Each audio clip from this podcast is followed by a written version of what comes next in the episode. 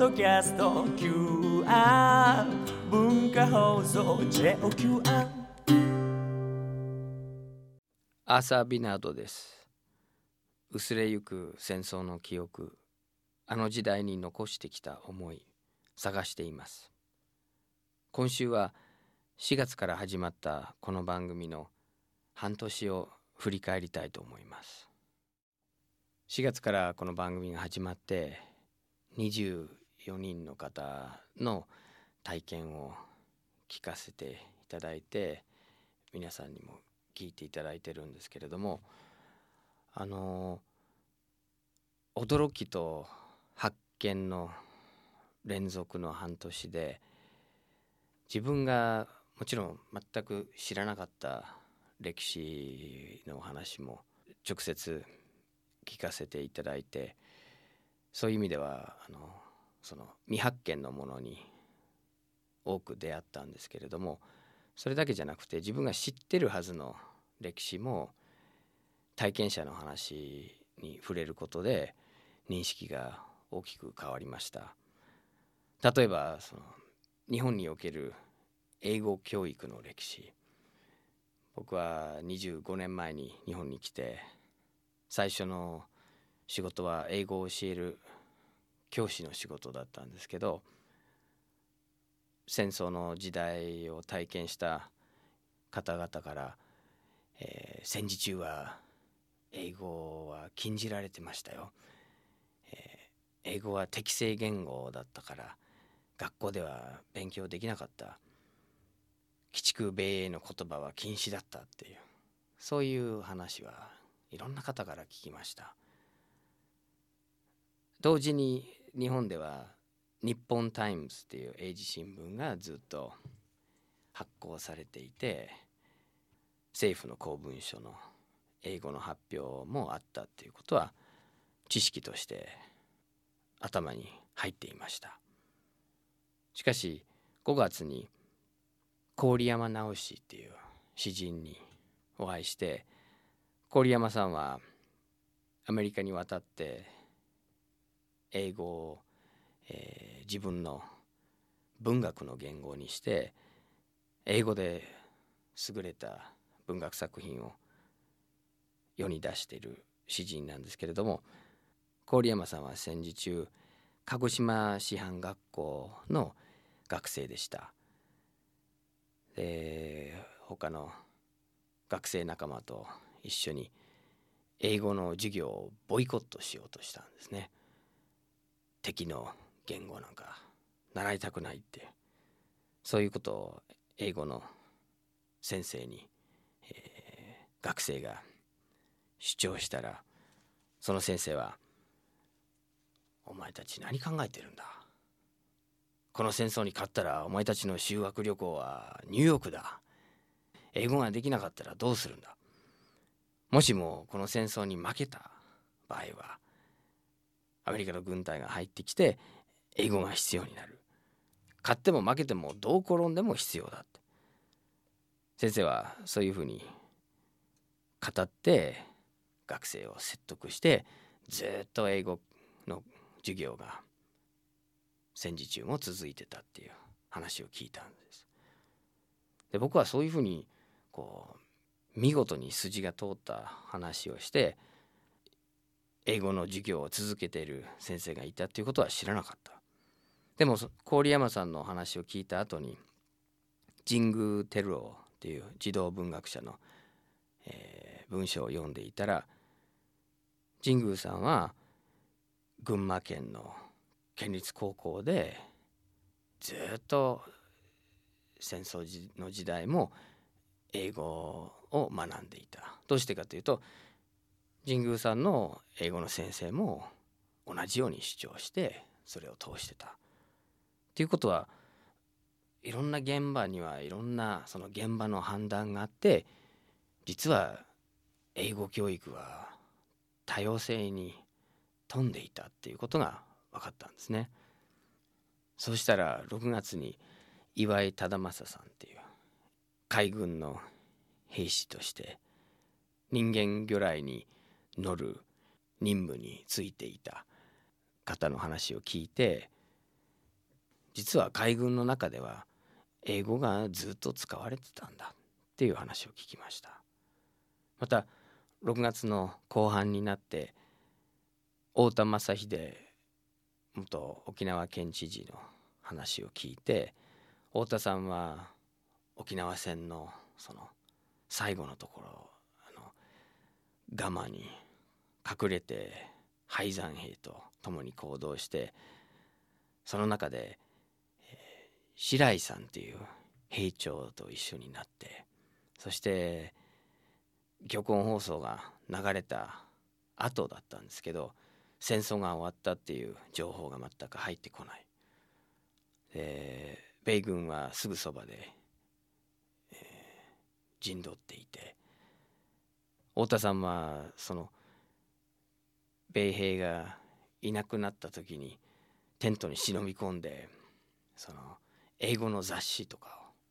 新聞とかを持ってそれで持って帰ると、えー、その白井さんはそれをスラスラ読んで太田さんも他の敗山兵も誰も知らない情報をそこから得ていた。太田さんには読めない雑誌だったんですけど白井さんが読むと実はポツダム宣言のこともう戦争が終わってるっていうことも、えー、情報としてつかむことができたんですね。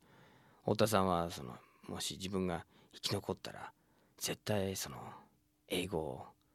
自分のものにするって決心したとおっしゃってましたその英語教育がどうだったかっていうことに注目して体験を聞いてみるとどうしてそもそも英語を禁じてたのかっていうその理由についてもいろいろこう推測ができるようになるんですね。あの適正言語だから禁止だっていうそういう単純なものじゃないような気がするんですね。多分ある種の情報格差を作るためにある人たちはずっと英語を学び続ける使い続ける。でも多くの国民にはその英語っていうツールを手渡さない。多くの国民がその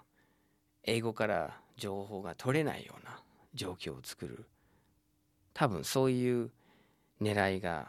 隠れていると思うんですね。でもそういうことに気づくためには僕は郡山さんの話太田さんの話が必要だったんですね。戦争が終わって今年で70年この70年っていう月日をどう捉えたらいいか4月にお会いしてお話を聞いた久保島誠一郎さんからとっても大事な見方新しいレンズをいただいたような気がします。久保島さんは小学校に上がる前の,、えー、その子供時代が戦争の時代だったんですね。でも久保島さんは戦争で命を奪われた人たちの側に立って僕に対してその310万人のその日本人の犠牲者のことをタイムラインにして、えー、伝えてくれました。第二次世界大戦で亡くなった日本人のお葬式を毎日一人ずつずっと毎日毎日毎日毎日お葬式を営むと、えー、約1万年かかるっていう話をしてました。この計算は亡くなった人々の数を日数にしてそれで何年かかるって誰でも言えるんですけどでもそういうふうに換算する発想がやはり久保島さんのその体験の中から湧いてきたそういう着眼点だったと思うんですね。その人々をちゃんと送り出すためにはもし本当にお葬式をやるんだったら1万年かかるそういうふうに考えると70年は決して、えー、長い年月ではないしこの70年目にもうこの話を終わりにして終止符を打とうとするそういう動きに対してより明確に違和感を抱いて抵抗できるような気がします。9月にお会いした西崎信夫さんは駆逐艦雪風の乗組員でしたけれども西崎さんは、えー、漁港放送が流れた後に一人だけ特殊な任務を負って雪風っていう自分がずっと乗り組んでた駆逐艦の、えー、記録その大事な文章公文書を全部焼いてしまったんですね。焼いてしまえっていう命令が。下って自分の歴史も含めて全部消してしまったんですね。その話を聞いて僕はなんで自分たちが70年前のことを遠い昔っていうふうに勘違いして歴史との必然的なつながりに気づかないまんま思考停止のまんまいられるのかってその仕組みを見せていただいたような気がしました。つまり人間は何でも忘れちゃう生き物だから70年前が遠い昔になっちゃってるっていうことではなくて意図的に巧妙にそのいろんなつながりを断ち切ってそして大きな不自然な空白を作った勢力があってその勢力は今も存在して活躍して意図的に作られた空白が僕らをそういう勘違いの渦に陥れてるんじゃないかっていうふうに思いました。つまり記録が残って人々が体験を語って次の世代も次の世代もそれをこう共有しながら育っていけば70年前のことは当然全て今とつながってるので遠いもう分からなくなっちゃってる昔にはならない。でももう記録も焼いてそれでみんなが黙ってしまうと人工的に遠ざけられてしまう。記録がないっていうことは本当に大きな空白を生み出します。でも体験者の話を聞くことでその空白を埋めることができる。そして西崎さんが実際にその記録を焼いた時のことを話すと僕らもその現場に立ち会うことができる。その現場に立ち会うと意見とか思想とか結論ではなくて体験のその仕組みが見えてくるそしてそういう体験の仕組みこそ考えるための道具箱だ考えるためのツールだっていうふうに言えると思うんですね。ですからこの番組で毎週体験者が伝えてくださってる話は僕らが今のことを深く考えるために必要な道具だっていうふうに感じてます。宮原英子さんという方は対馬で戦争時代を過ごして対馬のその軍隊の話をそして自然の話も聞かせてくださったんですけどその当時少女だった宮原さんは学校にも家にもその軍の関係者兵士たちがいっぱい泊まっててその彼らをずっと観察してたんですね。若い士官が自分の父親ぐらいの年齢の兵卒を叱るだけじゃなくて殴ったり蹴ったり体罰を加えるっていうそういう場面を幾度となく見て宮原さんは本当にこう許せない気持ちになったっていうふうにおっしゃってました。ミラさんはその若い士官が自分の父親ぐらいの兵卒を殴ったり蹴ったり叱ったりしてるのを見て絶対これはいけないことだっていうふうに子供ながら思ったっていうふうに言ってました。理屈じゃなくて全身でそういうふうに強く感じてでそういう行為を子供の澄み切った鋭い視線で見つめて細かく記憶してそして70年経った時にそれを僕に語ってくださったんですね。その話をする時の宮原さんは子供に少女に戻ってその視点で語っていました豊かな人生を送って画家になった宮原さんなんですけどでもその話をする時はその当時の自分の感覚自分の視線で語っているので体験の中にはそういう多様性があるんですね。その一人一人の多様性だけじゃなくてその体験した時のその方の感覚その方の置かれてる立場も影響するんです。ですから体験を聞くことで僕もその対馬にいる少女のその視点が得られる。そういう視点は僕にとっては全く未発見のもの。この70年の節目の年に語り継ぐっていう動詞が一つのキーワードになっていろんなところで使われています。この番組もある意味では